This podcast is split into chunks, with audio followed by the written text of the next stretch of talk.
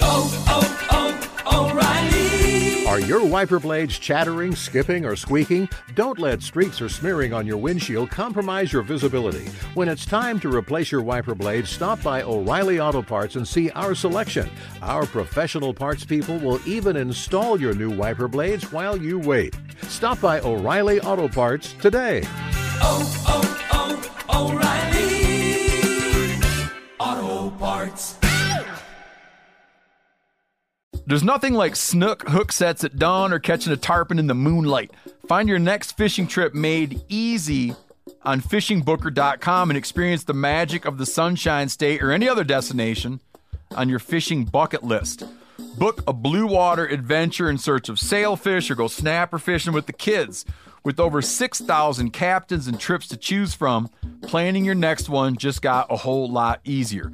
Download the Fishing Booker app on the Google Play or App Store or visit them online at fishingbooker.com to book your trip today. 46% of Americans expect to leave behind financial obligations when they pass away. So it's crucial to make sure your family is financially protected. Policy Genius helps you find the right life insurance coverage by comparing options from America's top insurers with help from licensed award winning agents. Secure your financial future with Policy Genius. Head to policygenius.com to get free life insurance quotes in just a few clicks. That's policygenius.com.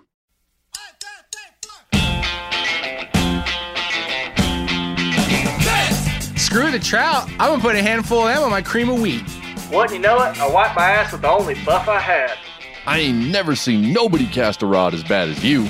They'll keep your phone dry, but nobody will be able to f- hear you. Good morning, degenerate anglers, and welcome to Bent, the fishing podcast, where we call it a scene. I call it disaster. Down here, the kids grow up faster. I'm Joe Cermele. I'm Miles Nolte. And uh, and to everyone who caught that song reference, round of applause and, and a round of drinks on me if I ever run into you at the bar. Solid. Yes, I'm assuming I, I'm going to say not many people did catch it, but that's okay. We'll explain. We'll explain. That was a tip of the hat to the band Operation Ivy, who inspired our new Bent theme music. And we want to know what do you guys think? We what love do you it. think? We love it. Yeah, we love it. I, I think it's fantastic. I would listen to that song anytime. But yes. it's weird, man, the way that like our the timing of our song change happened because there was that I- whole I there was that know, whole yeah. subject of discussion that came up in in social media recently. And Yep. and so like just so you guys know, because you're not all following this, somebody and I can't remember who it was, some listener asked if if he's the only one that rocks out to the the bent theme song in the car. Yes. And we're really happy that people like it. But the truth is, like when we were putting the show together initially, when we first started, we just had to grab something that sort of fit from Yeah. the stock music website. It wasn't what we had in mind. We're like, ah, that'll work. And we didn't hate it, but it was it was just not exactly what we had in mind. So we've been we've been talking about and itching to try and get something written uniquely Yep. for us. And Yep. we finally got it done. So that's the new song. things at Meat Eater tend to like come together real fast. So literally, it was like, "Oh, we need a song. Are, are you cool with this? Do you like this?" I'm like, "Yeah, I like it too." And we just went with it. So Yeah. that, that's that's where the original theme came from. Um, but the studio band we worked with for the new theme is actually from Philly. Represent East Side, and we got to give a shout out to Hayden Samick. Who uh, works behind the scenes with Phil on our show? He's the one that set up the band, orchestrated the whole thing, and uh, we had a meeting with them, and we were like, "Yeah, just make it sound kind of like this."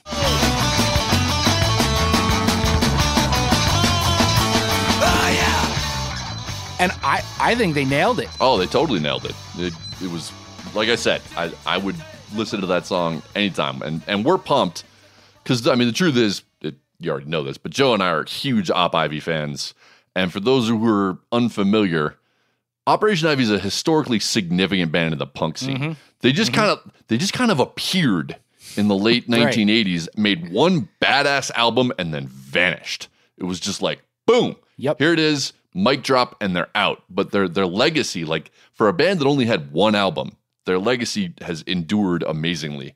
Like I, I'm guessing some of you have heard of Rancid. Well, Tim Armstrong, the the legendary frontman, was the guitarist in Operation Ivy, and Matt Yep. Freeman, Rancid's bass player and also one of the best bass players ever, was also in Op Ivy. Yeah, yeah, that's right. And while those two dudes went on to be like punk Hall of Fame people, like they got Yeah. like punk rock Hall of Fame status, Op Ivy's frontman, Jesse Michaels, just went on to become a lunatic.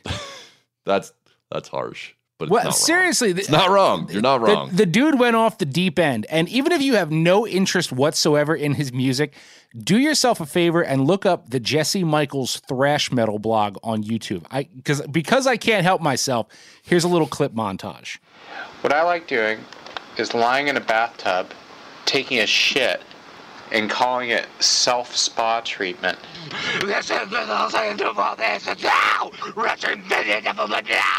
Piss on my severed head. I'm not kidding. Okay?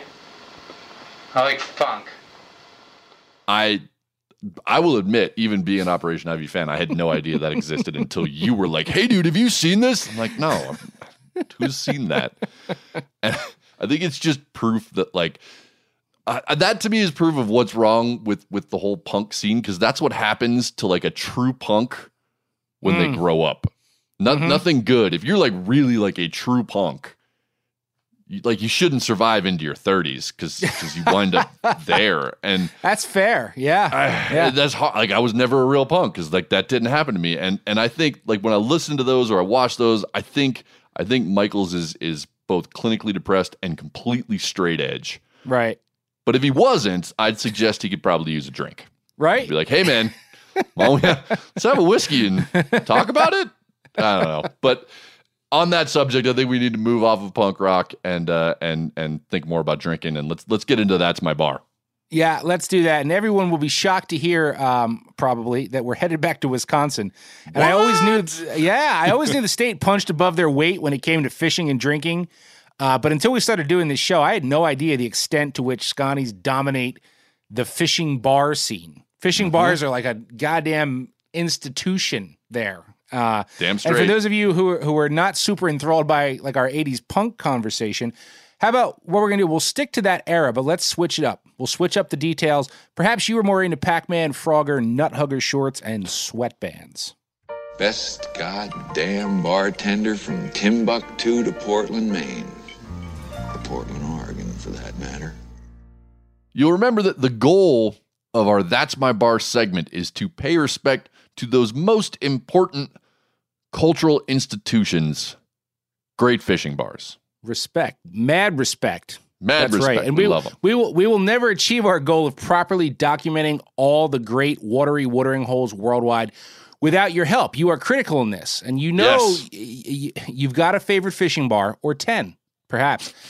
Take some time and pay homage to those hallowed places, and send us what you come up with. Okay. Please. Please. Yes. We, we we we get some good ones. This week's submission comes from Mike Whitlinger, and and he wrote something so compelling. We're not even gonna mess with it. Like Mm-hmm. Yeah, we we're not can't. even gonna interfere. We can't. No, we're just we're just gonna read Mike's ode to his favorite childhood fishing place. it's it's that good where it stands alone, and that's rare. I got to say. So, Mm-hmm. Yep. props to Mike. And uh, and we begin. Being from Wisconsin, the bar talk makes me want to both wet a line and my whistle. I'd like to recommend one of my favorite Scotty bars of all time. It might just be more of a memory than a real place at this point, but I'll submit it here for your reading pleasure. I started fishing around age two. My parents would take me to Pioneer Lake in northern Wisconsin. Directly across from the boat launch area was the coolest bar I could ever imagine. After long days of fishing, evening hours were generally spent at the bar. Enter Maple View Resort, aka Oshitsky's Polish Retreat. that's like being being mostly Polish. That's great. Well, that was sort of their name. They sold T-shirts that read Oshitsky's, but I think their surname was actually Osicki. Of course, I had the Oshitsky's T-shirt, and as a preteen, wore it proudly every chance I got. Picture the early 80s. Nut hugger shorts, sweatbands, back when dads had hair and lots of it. All the photos from the fish cleaning station, which is within a stone's throw of the bar, of course, seem to contain sons, fathers, Marlboros, Blatz, and plenty of 40 plus inch Esox species for the wall or table. To a six year old fishing freak kid like me, it was the ultimate bar. Every wall held fish. Huge glass encased musky mounts in various weedy or woody habitats. Monster walleye. Four pound perch. Fish as far as my eyes could see, and I swear every one of those mounts were world records. From my youthful yet extensive experience, those muskies most certainly weighed 100 pounds each, and the walleyes at least half that. To top it off, at the end of that beautiful fish rainbow held the world's best cherry cokes, always with extra grenadine and two real maraschino cherries, if you ask nicely. They also had Pac Man, Frogger, other video games, a pool table or two, and hummingbird feeders outside the massive windows overlooking the picturesque lakeside. These windows were artfully sprinkled with a handful of fake bullet hole stickers. The veracity of the holes in question and how they got there left my six year old self in a constant state of wonder. The video games didn't fascinate me nearly as much as fishing, and whenever I could pull a buddy away from plinking quarters to go fishing from the resort dock, that's what we do. The most memorable night was late, dark, breezy, freezing cold with a constant drizzle. And we were just hammering fish on the end of the dock. Two kids, roughly six and eight years old, supervised, in quotes, he put that in quotes, supervised through that legendary bar window from a dry, warm, alcohol laden short distance away. Drenched and chattering, we were lip ripping 14 inch perch left and right from the end of that bar dock. No shit, or no shitskis, should I say. Writing this has reminded me that I really need to make it back there and pay my respects either to a bar well done or a memory well embellished. Hopefully, both. That was pure poetry. I mean, that was like poetic perfection. Yep. Mike, let us know how it goes when you finally do make that pilgrimage back. And I hope it's exactly as you remembered it. And do us a favor, send photos. And all mm. of you out there listening, take a cue from Mike and send us your bar nominations. If they're half as good as that one, they will probably get our attention. I've never been to that bar, but I feel like I have. Oh, yeah. Much like Mike, I, I accompanied my pops to many a Wisconsin drinking establishment after days on the water, and and that story, like that email that he sent, it just got me thinking about those days, which then got me thinking about what we used to call our fishing equipment when I was a kid. Yeah, you've been thinking about this a lot. In fact, Miles is going to delve into a touchy subject among some anglers in today's weekly word. Webster's dictionary defines fish as I once worked with a guy who proudly identified as a North Carolina redneck. We'll call him Chris. Let me be clear Chris was neither dumb nor uneducated. He was the kind of person who could frame up a wall, repair a hull, and rebuild a Chevy short block with the same set of rudimentary tools. He never once met a vehicle he couldn't pilot, from sport fishers to yachts to jet boats to super cubs to G4s. If it swam, crawled, flapped, or ran, he could find it, catch it, and kill it.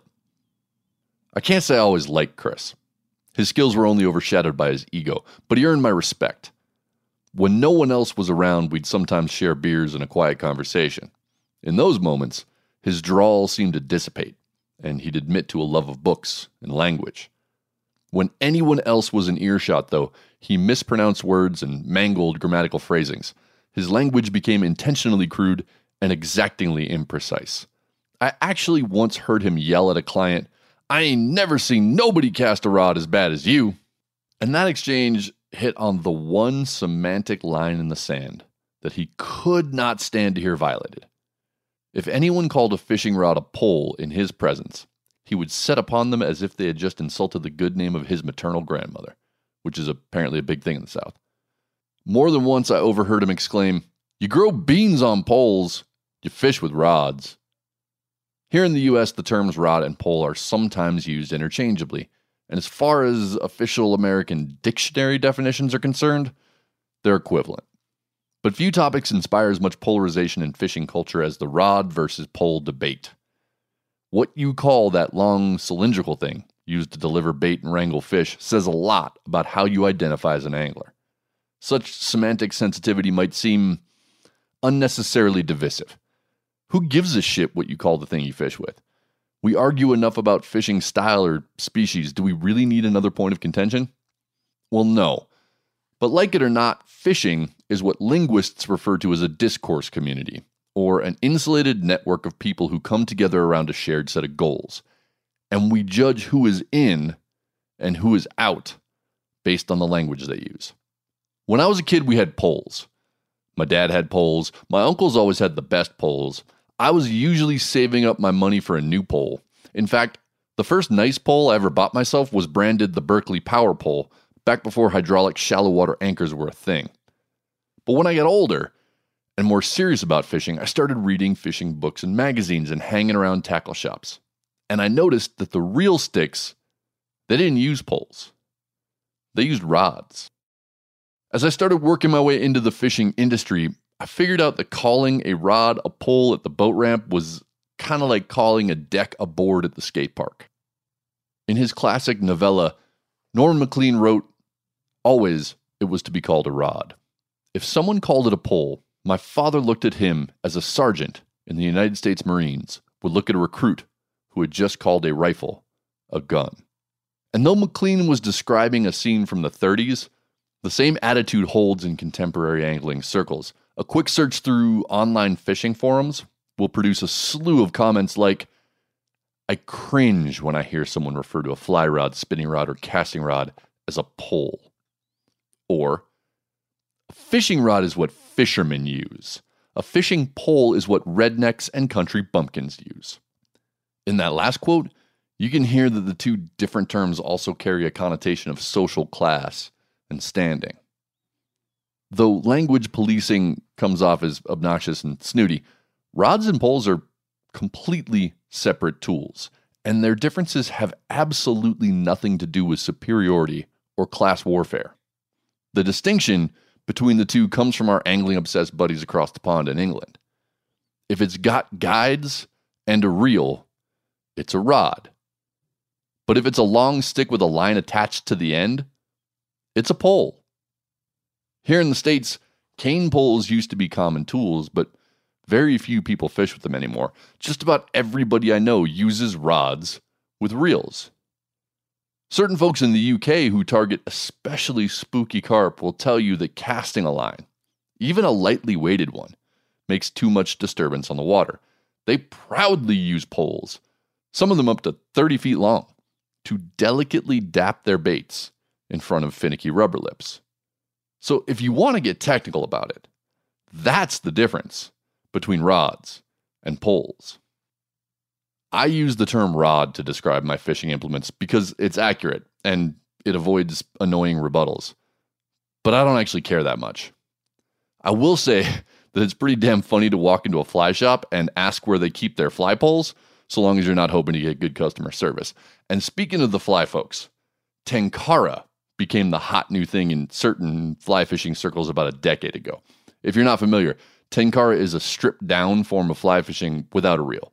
The fly line attaches directly to the tip of the rod. I, I, I mean, pole. And to be honest, Tenkara would actually be fun if not for the people who love it. Tenkara seems to attract the most holier than thou uppity folks I've ever met in fishing. They proselytize harder than Jehovah's Witnesses and Latter day Saints combined. But here's the part that I love every Tenkara enthusiast I've ever met proudly refers to their equipment as rods. But technically, they're wrong. So, all you Tenkara people out there, I, I hate to break it to you, but you fish with poles. Well done, man. And this rings so true for me. Like when I was little, my gramps always said, grab your fishing poles. Yeah, right? that's what they were. But now, if someone refers to a rod as a pole, I instantly label them a Guggen. Like you're a Guggen. Just uh, maybe a little I- harsh, but Yeah. at least look, you've clarified the terms, right? Like there is now clarification, which means everyone that calls a rod a pole is now officially wrong. Like that is wrong. it's no longer tomato, tomato. You're just wrong. So Uh, use there, that, there, people. there you go. The judginess of the fishing community about about the terminology right there. use it. That's what we're here for, is to educate you guys. And now that we've gotten that out of the way, uh, we can move on to clarifying what's happening in fishing's current events. It's time for fish news. Fish news! That escalated quickly. So that little story I did about using goldenrod gall flies for trout bait. Remember that Yeah. last week? Oh, yeah. That re- that resonated, right? I've got sure did. quite a few notes about that, ranging from just like, "Hey, my pawpaw taught me about this years ago," to "Thanks for spilling the beans on my secret bait, you jackwagon." Um, I, I, I, I'm, I'm not, I'm not that surprised because I figure more people were going to be in tune with that than me. I had no idea, but I think my favorite came from Tom Nezik. He sent us an email and he says, Yeah. "This is good, right?" He says, It's really good. um, his brother Steve isn't much of a rod and reel angler, but he's just generally big into the nature. You know what I mean? And apparently foraging. And he sent along a video of his bro hunting down goldenrod gall larvae to eat. And I watched this, and I gotta say, he almost made it sound appetizing and delicious. There's no almost. He made it sound incredibly appetizing and delicious. I don't know if I believe him, but that's Yeah. how he made it sound. he, he describes them as having a sugary taste similar to maple syrup mixed with banana, and they crunch as if they contain crystallized sugar. And I said, "Well, hell, That screw the trout. great. I'm gonna put a handful of them on my cream of wheat. You know what I'm saying? They should be right next to the wet walnuts at Baskin Robbins. But Oh. uh, yeah, apparently goldenrod gall, good stuff. Tom, thanks for sending that. Um, it was both amusing and informative. So that's what I got for shout outs this week. I just got a quick one. Uh, Andrew Peterson wrote in basically saying, because last week we talked about Toby's Tavern in our That's My Bar segment. Yeah, yeah. And and he appreciated the shout out for Toby's Tavern, but he doesn't think we gave it enough credit as a fishing bar because it is located, he claims, within eyesight of some exceptional, exceptional pike fishing water. So uh, apparently we we didn't. Again, I'd never been to Toby's Tavern, but now I have Right. yet another reason to go because he, he he claims that the fishing there is incredible. In addition to the drinking, so you know, yet another point in favor of Toby's Tavern as a fantastic fishing bar. Toby's Tavern, pike and beers, and um, lion mounts having sex. Good place. Good Uh, place. okay. Well, okay. So let's move on to the real news now. Remember, this is a competition. As always, Miles and I do not know what stories the other guy is bringing to the table. And at the end of it, our uh, official punk rock DJ and audio engineer, Phil, will weigh in on who is the news winner. I do not have the floor to open. That goes to you, sir. Big advantage. It's true. It's true. Yes. I, I'm I'm gonna sidebar for a second, and and I would love to know Phil's favorite punk band. Ooh, have Phil, you've been called this. out. You just called him out as the punk DJ, so I'm just curious. What's your favorite Just punk uh, band? well, Phil? it's true. Don't say MXPX or we won't like you as much anymore. So It's true. All right, uh, getting into the, the the goods here. This story is is a follow up to an article that Spencer Neuharth published on the Meat Eater website a couple years ago. Spencer does a fact checker series that you should check out because he he Yes. runs down myths and legends and and these stories that you know the culture of of, of fishing and, and hunting has a bunch of, of of things that we take as gospel and that we pass among each other that aren't necessarily true at all. Some of them are, some of them are complete bullshit. Right. And so when when Spencer was a kid, he asked his dad why they had stocked so many damn bullheads in their family farm pond. And his Okay. father's response was that they hadn't. Why why would they do that? And he went on to tell Spencer that ducks were to blame. In doing so, Spencer's dad passed along a popular yarn that fish eggs stick to duck feet and waterfowl spread those eggs far and wide. And many years later, as an adult journalist, Spencer decided he was going to dig into that theory because it, it seemed like it might be questionable. Yeah, I mean, uh, for the record, I've heard that my whole life. I've heard that a million times. That's Yeah, how fish exactly. get places Yeah, duck feet. on on the yeah duck feet.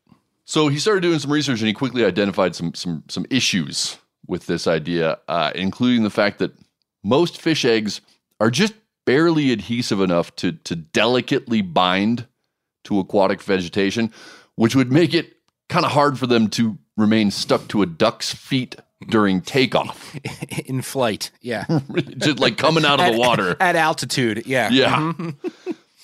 And, and another thing, like the chances of fish eggs surviving a high speed water landing on a duck's feet Yep. are, are pretty slim, right? Yep. So those are those are two strikes against this. And and to quote Spencer's article, he said, "This duck transfer theory seems to unravel under scrutiny."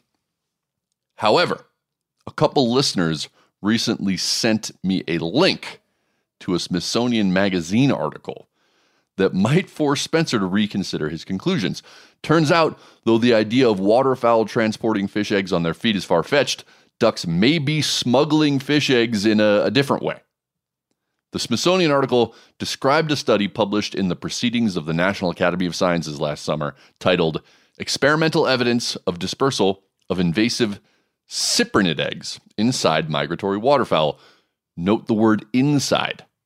The Smithsonian article has a catchier title Fish eggs can survive a journey through both ends of a duck. Ah ha ha. I, I knew poop. I knew there was some poop coming. It's a poop knew it. issue. It's a poop issue. So, researchers in Hungary fed 500 fertilized common and Prussian carp eggs to eight mallards and waited for the eggs to, uh, to reemerge in plastic trays placed below the duck's enclosure. In total, 18 individual eggs passed through the duck's digestive tracts, and three of those 18 went on to successfully hatch into baby carp Ooh, interesting. two Prussian carp and one common carp, meaning that 0.006% of the carp eggs consumed by mallard ducks in this study remain viable after journeying from one end of the bird to the other.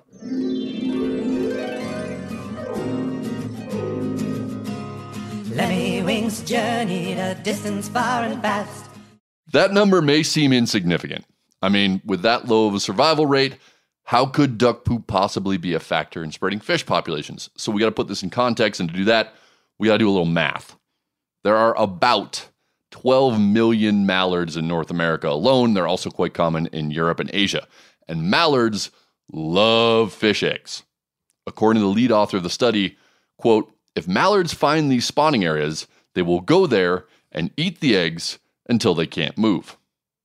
So if you assume just 10 million birds consume a thousand fish eggs every year, that would equate to 60 million fertilized fish eggs popping out in mallard poop annually.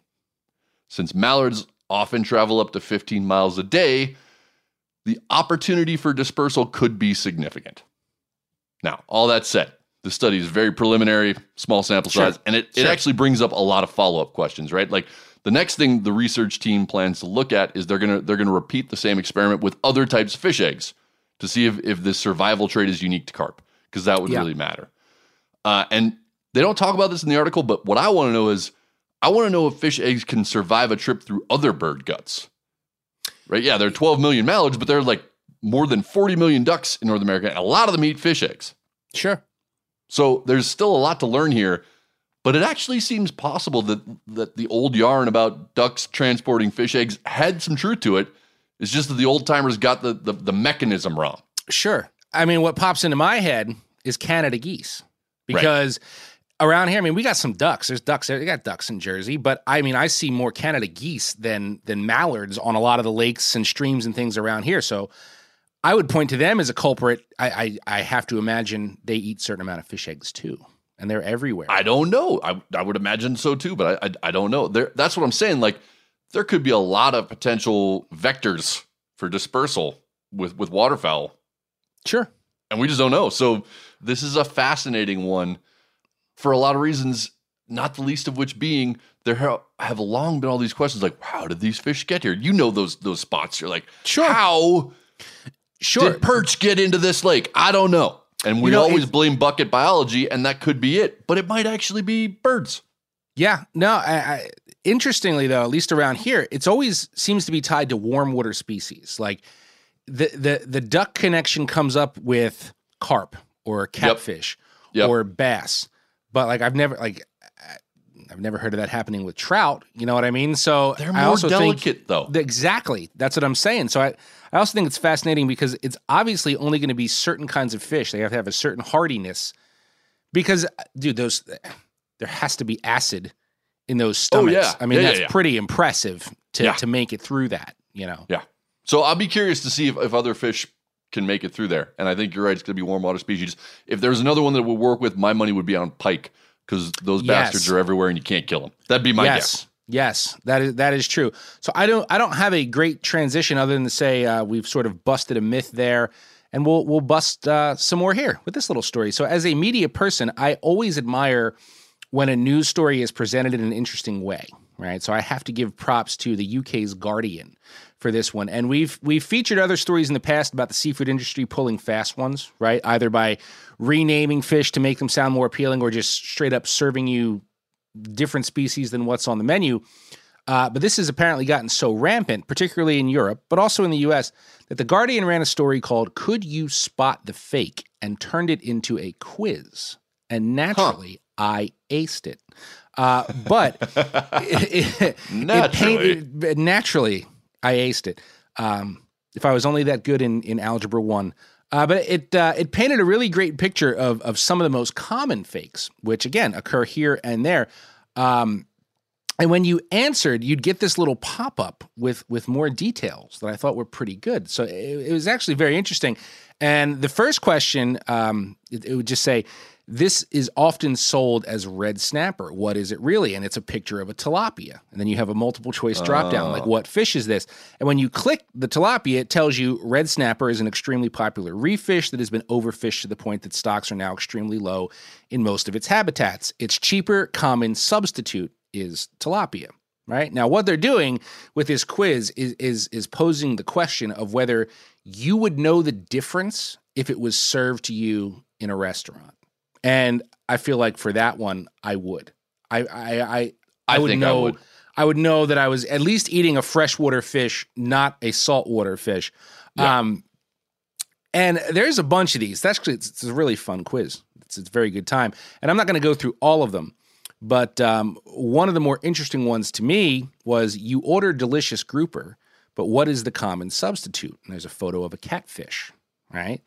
And when you click on catfish, it says the Nassau grouper is critically endangered species from the Caribbean, while the dusky grouper is threatened in the Mediterranean Sea. In both cases, something else entirely is sold in their place. And this one hits for me because, again, like you and I can look at this with an angler's eye. This quiz is for just the consumer of seafood, but with an angler's eye, I would never order grouper anywhere. And I've known not to do that for years. I've only ever eaten grouper I caught because just in the US alone, the seasons and the limits are so wonky that I never trust grouper on a menu. Like it's in it's in every restaurant in the Keys, and people just assume, oh, we're in Florida and there's grouper here. well, that's true, but there's a strong chance that you're you're eating frozen grouper from the last time the season was open, or you're eating something else entirely. And they assume the tourists don't know, which most of them probably don't. Uh, I don't know if that substitute happens here, but I thought that was fascinating. The Guardian was saying the most common substitute for grouper on a menu around the world is catfish. So that's two times. I did not know that. Right. That's two times already. Red snapper and grouper, two fish that are known to be delicious, that they're saying the most common substitutes are freshwater, farm raised fish. Man, I feel like the texture of those are so different. Uh, so do I. But again, you you you eat a lot of fish, you catch a lot of fish, you clean a lot of fish. If you're just, you know, my grandma and grandpa Yeah. going to uh, Fair. Red Lobster, you probably don't know. and uh, the last one that tickled me was this one. White tuna is frequently on the menu, yet it does not actually exist. What is this fish that's used as a stand-in? Now, in this, this is a case, right, of of, of Chilean sea bass style renaming, because fishermen know damn well there's there's no such thing as a white tuna, and Right. I've always known white tuna is actually a fish called an escolar, and they're deep sea dwellers, oil black and ugly as hell. They look kind of like oh, uh, but they're so delicious. Oh yeah, they look they look like a black king mackerel kind of. Yeah, yeah. but this story also says it's it's it's it's usually escolar, but sometimes white tuna on a menu is butterfish. that's what is- I've heard it called. That's Okay. that's the renaming I've heard for escolar is Okay. butterfish. Well, yeah, but butterfish is also a real fish. They're they're tiny bait fish that we buy here for chum, like for Oh, tuna really? fishing. You buy a flat of them. They almost look like little pompano, silver pompano. um, that I did di- not know. I, I didn't know that was a common a common swap there. I always thought it was always escolar. Uh, but I, I don't really care which one of those it is. Be, I, I, like fake me out. Don't give a shit because it is, as you mentioned, so buttery Oh, it's so and good. delicious. Like it is white tuna is my absolute favorite sushi. I don't actually care if it's butterfish or what. Like it is just, and it, uh, however, you also know that it's known as the laxative of the sea. So you Yes. can't you can't binge Yes, the I shit. do. No, like you no, gotta you have gotta- a couple. In, you gotta you gotta a couple pieces. Yeah, add a couple to your sushi deluxe, but like you can't you can't go all in. Um, and I've actually been on the dock in Louisiana several times, like mean mugging, taking photos with piles of yellowfin tuna we caught, and another boat like with complete noob tourists like that don't know what they're doing come back in and they're all holding an escolar, and I'm like, oh, like I I want the I wanted that. I want the Escolar. I don't Yeah. want these tuna. I want that Escolar. so uh, if you can find it online, the, the Guardian quiz, could you spot the difference? It, it's it's fun. It'll kill a little time at work, um, but also interesting because there's just so much shadiness out there. Yeah, no doubt. O'Reilly Auto Parts are in the business of keeping your car on the road. O'Reilly Auto Parts offer friendly, helpful service and the parts knowledge you need for all your maintenance and repairs. If you're confused about what part you need, like what wipers are going to be the best, what replacement headlights are going to be the best, go into O'Reilly and talk to the people that work there because they're great and they're super friendly and they'll get you squared away where you walk out knowing you got the right thing. They've got thousands of parts and accessories in stock, either in store or online, so you never have to worry if you're in a jam. Do you need your windshield wipers replaced? You need a brake light fixed? You need some quick service? They'll help you find the right part or point you to the nearest local repair shop for help. The professional parts people at O'Reilly Auto Parts are your one stop shop for all things auto do it yourself, and you can find what you need in store or online. Stop by O'Reilly Auto Parts today or visit us at o'reillyauto.com slash meat eater.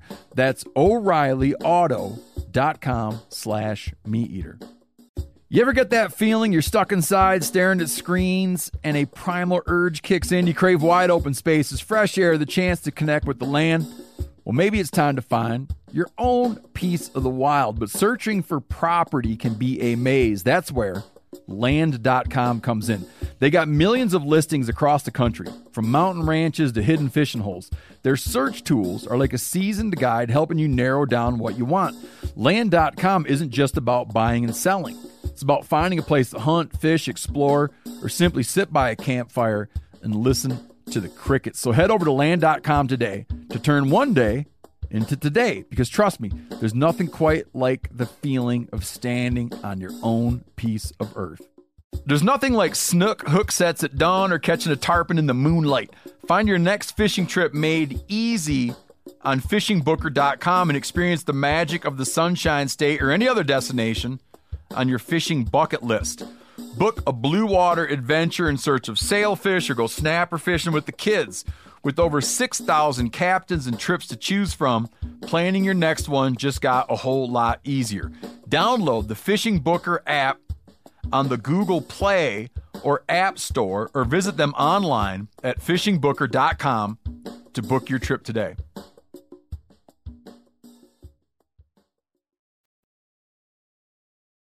Sticking with salty species that people love, uh, permit, Ooh. which you may be aware permit. of. Oh, permit I've heard of 'em. inspire, yeah, maybe once or twice.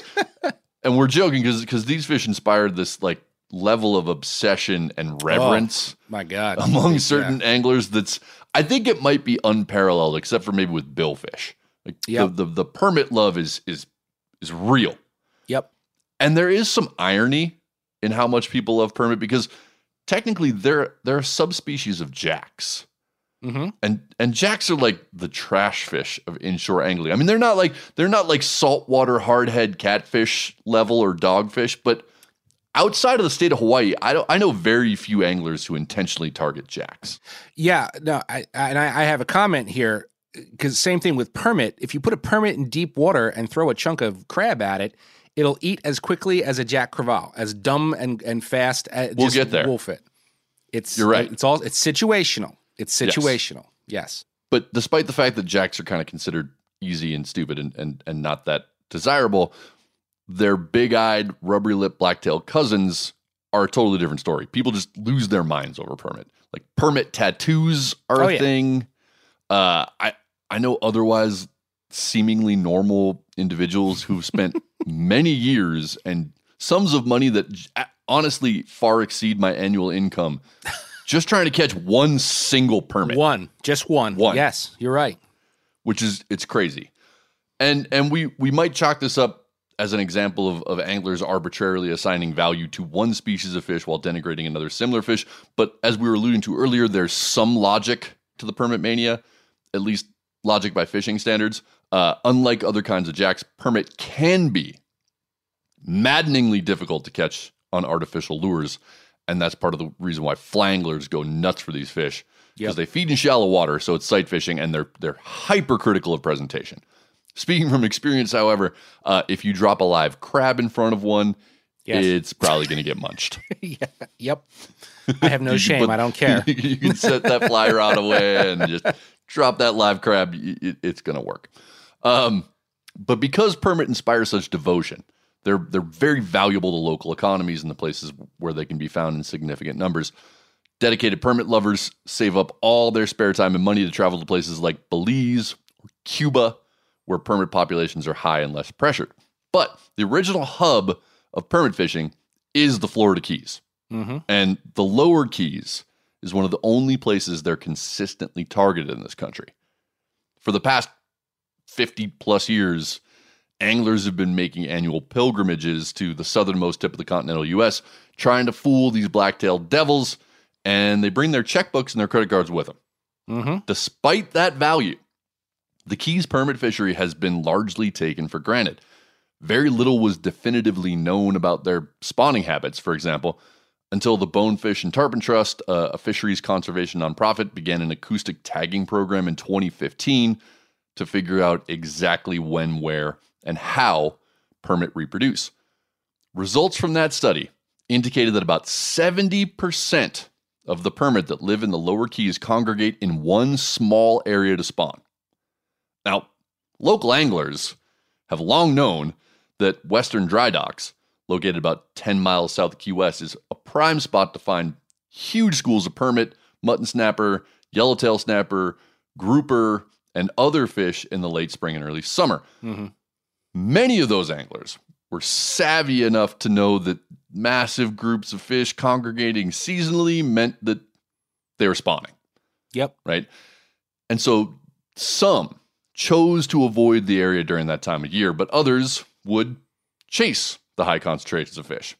The Florida angling community grew sharply divided about the ethics of intentionally targeting the spawners, and, and, and the area became a flashpoint of conflict. Regardless uh, of personal opinion and sense of morality, anglers who chose to fish there during spawning season were completely within their legal rights.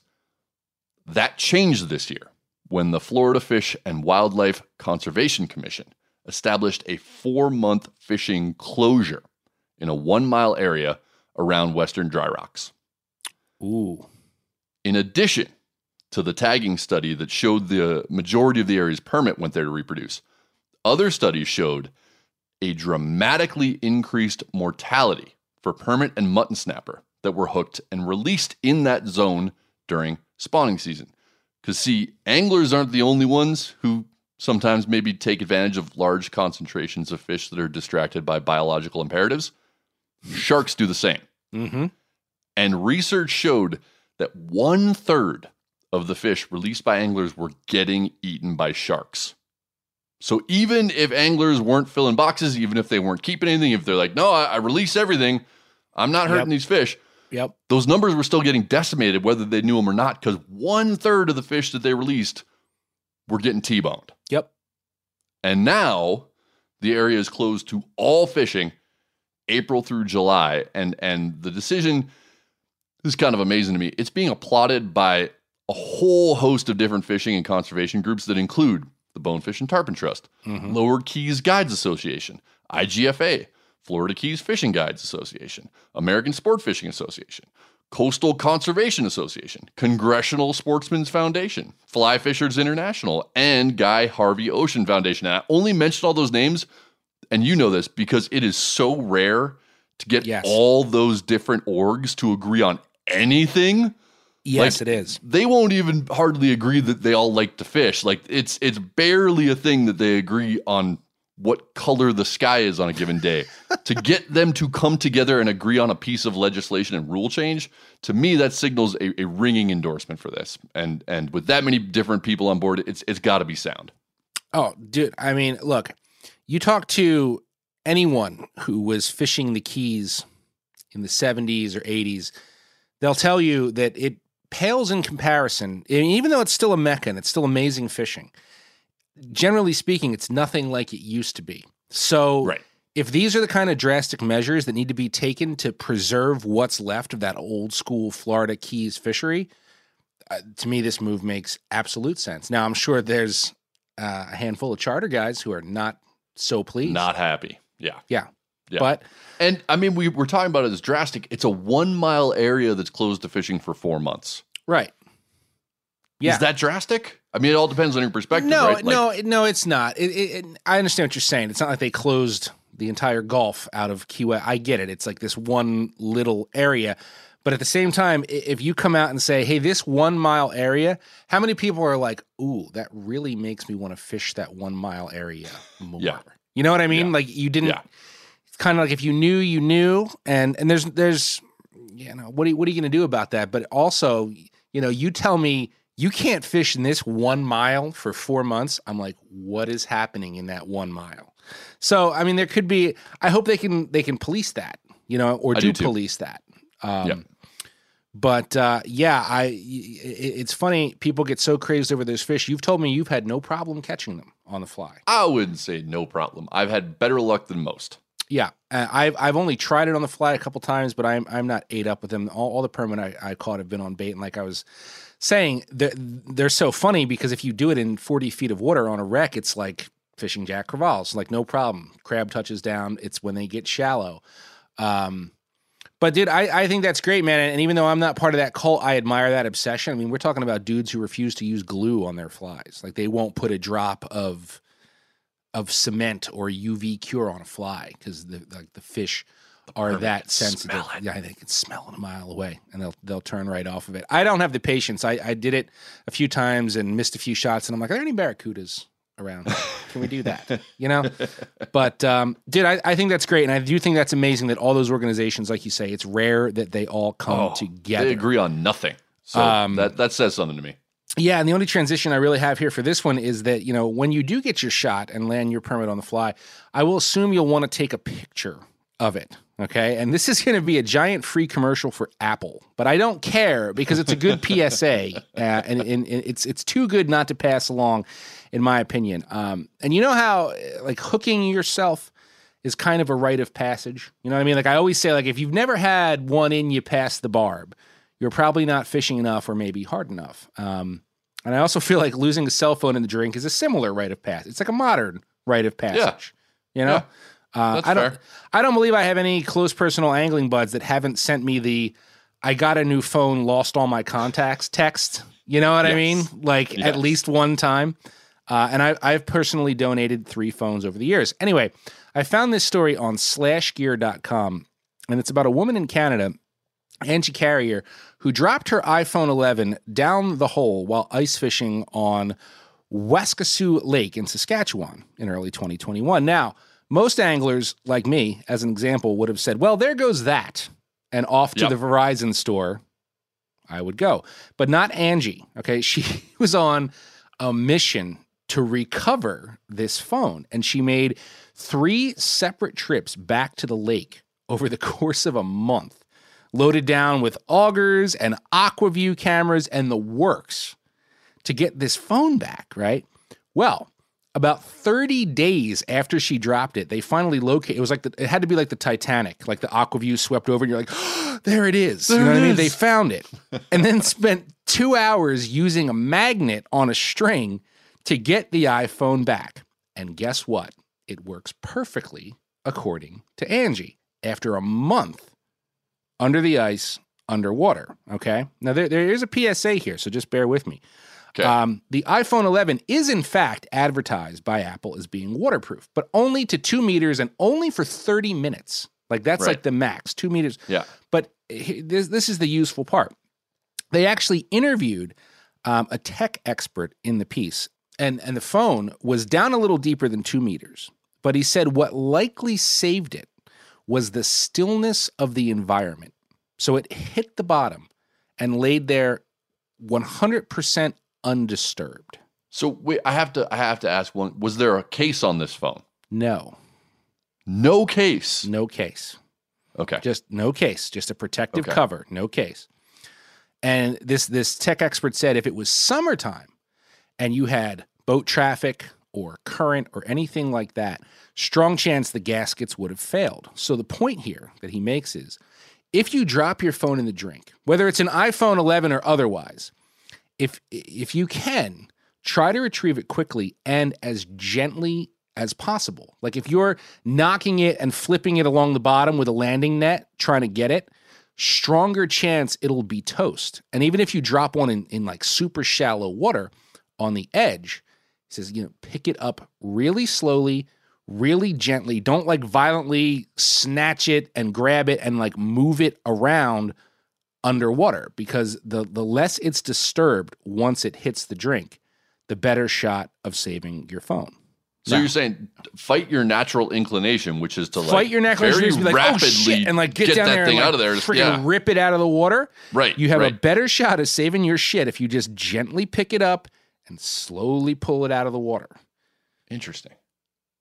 So Okay. I, I mean, I've I found that useful. However, I, like while I feel better about inevitable sogginess now that I personally have an iPhone 11, I still question just how you know quote perfect Angie's phone really is because I dunked my last iPhone, which was an eight, I believe, and that was also supposed to have some level of resistance.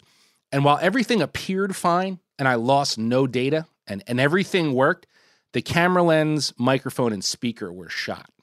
Like mm. once you get water behind that camera lens, there's no going back. And like it was it was completely garbled. Um so, you know, look, some people are very anti Apple. In fact, I recently got in a heated debate over this um, with our friend Ross Robertson, in which he called me an ostrich with, with my head in the sand because I shan't be swayed off of Apple products. But this story is a big checkbox for Apple for anglers, as, as far as I'm concerned. And uh, also for any of you saying, as you brought up, well, just get a, a just get a case, get a life proof case, right? Remember life proof? Oh, of course, I had several of those cases. Here's another PSA, right? Like they'll keep your phone dry, but nobody will be able to f- hear you. Okay, so that's like- exactly what my issue was with them. I had to take it out of the case to have a conversation. and it's not easy to get them in and out of the case. Okay, No. and I don't know if you had the same experience, but when they first came out, this is going back a long time now. When they first hit the market, they were the bomb. Like uh, my first one lasted the entire life of my phone, no problem. And I don't know what happened. I don't know if they changed where they manufactured or cut corners or what, but like the next four that I had, and I even would send some back for a free replacement. Like this one's screwed up. I need another one dude i got so tired of people like people telling me they couldn't hear me which irks me anytime i want to call and they're like what i can't hear you i just hang up and i'm like i'll call you back later that drives me insane i literally ripped the last two life proof cases off my phone and like threw them in the closest trash receptacle couldn't take it anymore No, it, it protects your phone, but it ceases to function as a phone. Yeah. It's so true. So yeah, yeah, then you can't actually talk to anybody. So uh, little techie, little little PSA there. Um, you know, hopefully we'll, we'll we'll see what Phil thinks on this one. I also want to hear about the punk band. And then as soon as we're done hearing from Phil, we actually have a fishing report, pre-spawn report Pre-spawn. from uh, pre-spawn from our Bass Pro buddy on the tour, Rance Stimkins, who um, probably can't afford an iPhone 11, but uh, we'll see what he's got shaking out there. Joe Cermele, you kind of Trojan horsed a tackle hack into that last news segment, and for that, hey, you're our winner. My favorite punk band.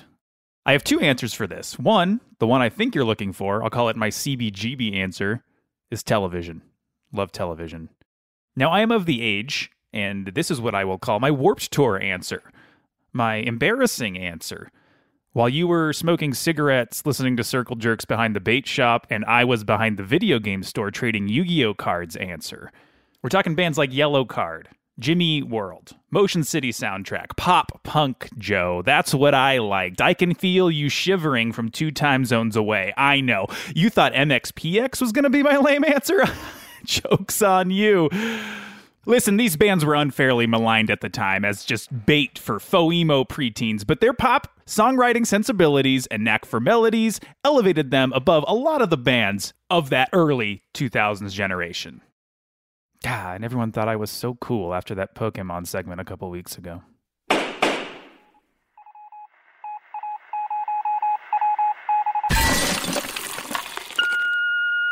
Hey y'all, your favorite professional bass fisherman Rance Stimkins here with a little update from the tour. I'm sure y'all already heard how close I came to placing in the Bass Open event at Lewis Smith Lake yesterday. If it weren't for a run of bad luck, I'd have been in the money for sure. But that's alright, I'm fixing to give 'em hell on Douglas in Tennessee. This is gonna be my tour, I can feel it.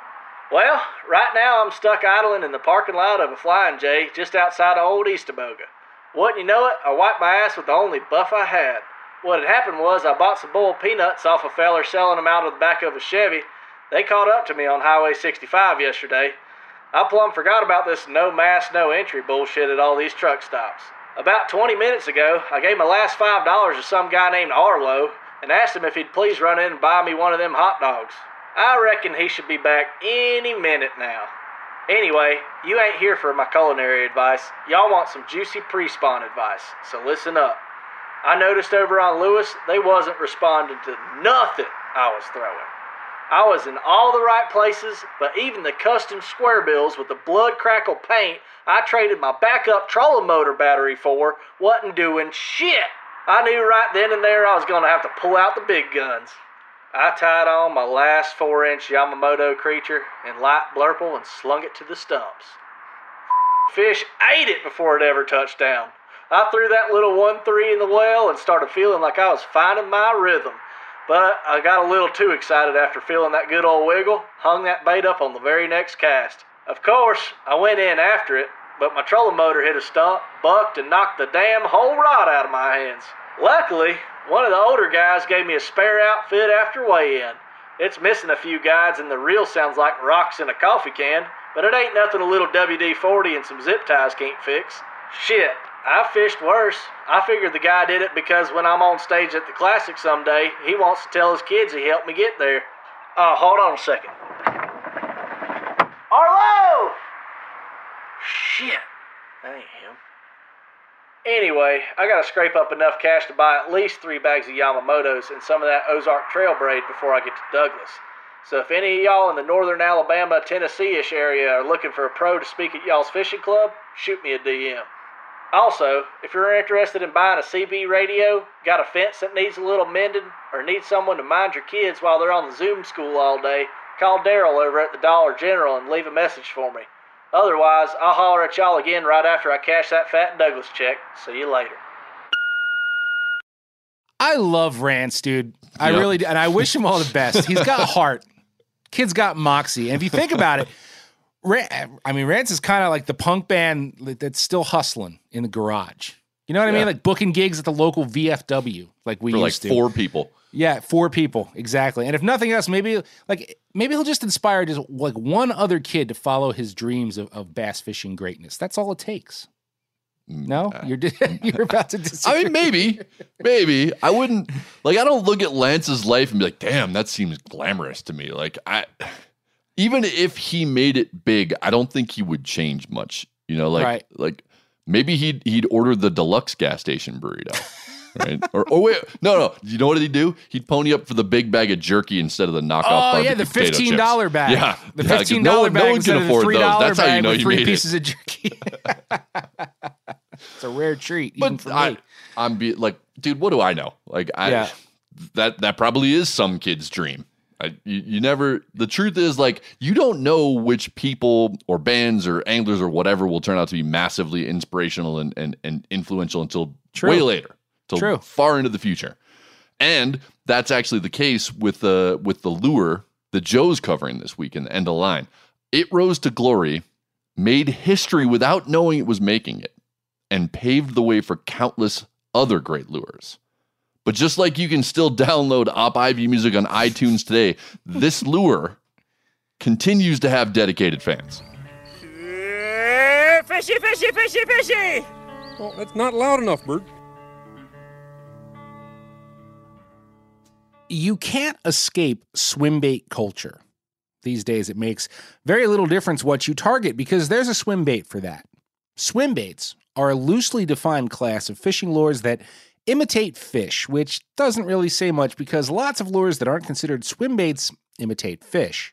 But what we can all agree on is that swim baits, like tacos, are available in hard or soft varieties, and it's the soft ones that have really become ubiquitous across all fisheries. Chasing smallmouth? Tie on a little three and a half inch Keitech swing impact. Muskies? Go for the eight and a quarter inch Defiant trout. Crappies, you say? The two and a half inch Z Man Slim Swims have you covered. Regardless of size, what all these soft plastics have in common is a paddle tail or a modified paddle tail that thumps away when you reel, creating both action and vibration. This style of bait is so commonplace now that it's not even really a thing worth talking about anymore. It's it's been around so long that it's hardly considered innovative. But how did we get to a place where there are 25 or more varieties of soft plastic swim bait at any given tackle shop? Most people credit the California big bass scene that bloomed in the 1980s with kicking off the swim bait craze, and that's not totally inaccurate. The lure building pioneers of that era may have created the demand for big swim baits designed to catch big ass fish, many of which were super expensive in the early days. But to say those lures led to smaller, cheaper, widely available swim baits isn't totally true.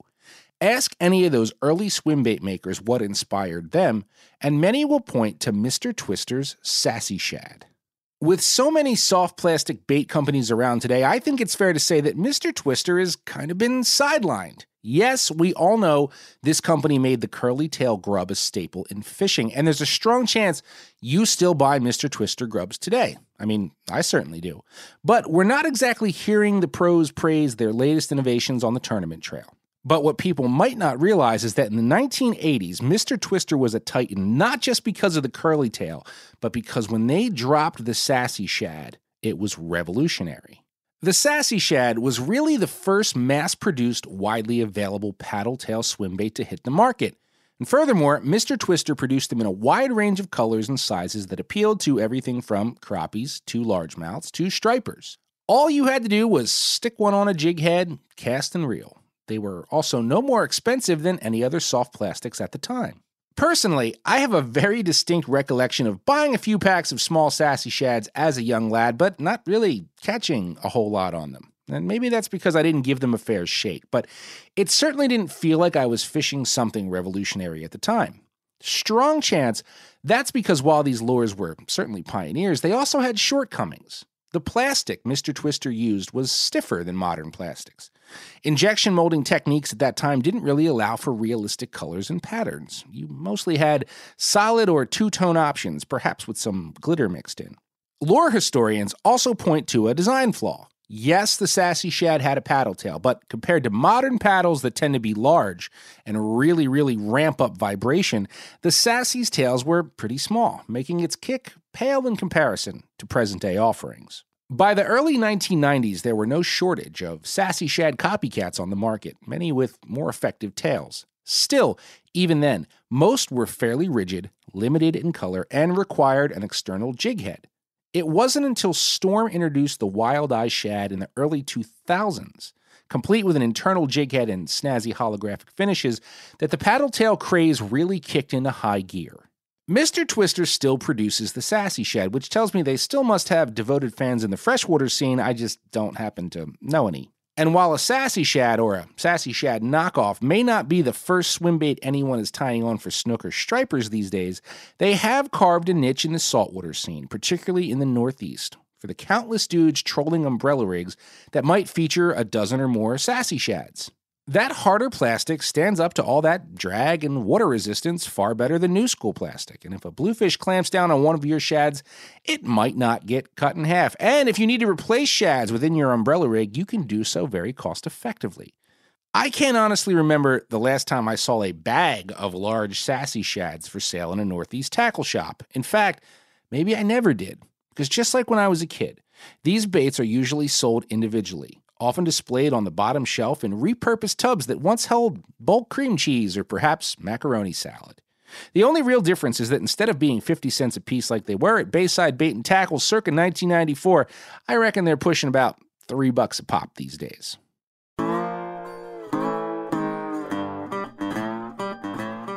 That's all the time we have for this week. Remember, if you're headed to the thrift store, keep an eye out for an oh Oshitskis t-shirt. Grab all the Op Ivy 7 inches you can find, but don't ask Jesse Michaels to sign any of them. Purchase that hazy Ziploc bag full of old school shads if you're feeling sassy. And if you're looking for a lightly used CB radio, we got a guy. We do. We got that guy. And if you've got any questions, comments, concerns, bar nominations, salesman items, or awkward photos to share, we're always on CB Channel 19. And my handle is Jazzbone Coyote. Or just email all that stuff to bent at themeateater.com. We'll see it there as well, too. Jazzbone Coyote. I don't I don't have a follow up to that. I, well, I don't want to get long, but I actually got that off of a CB handle generator online. That's like that amazing. is like my personal, yeah. That's I'm sticking with it. Uh, don't forget those degenerate angler and bent podcast hashtags on the gram. We are watching you at all times. Hopefully, those of you who liked rocking out in the car to our old music are, are digging the new jam, or at least you'll, Yeah. we hope you'll get used to it. That's Yes. But remember, eyes on the road, don't give yourself whiplash. And Phil, crank it up.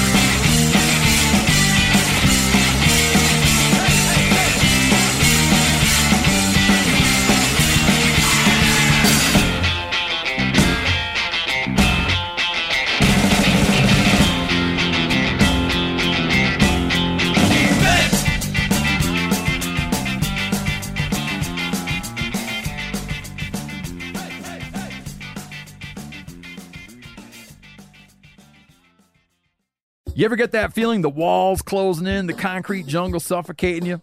You crave some wide open spaces, the chance to connect with nature, maybe in a spot all your own. Well, head over to land.com.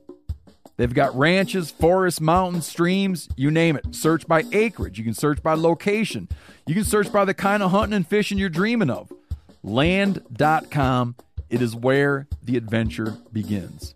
Hey, we're going to take a little break here and talk about interstate batteries. Now, if you're like me, enjoying the great outdoors, you need gear that is as reliable as it gets. That's why I power my adventures with interstate batteries. I use interstate batteries in my boats. I use interstate batteries in my camper. Great for your truck, too. From Alaska to Montana, they're outrageously dependable. Battery is essential. With over 150,000 dealer locations, finding one is easy. For all your vehicles, land or sea, choose Interstate. Head to interstatebatteries.com and find your power today.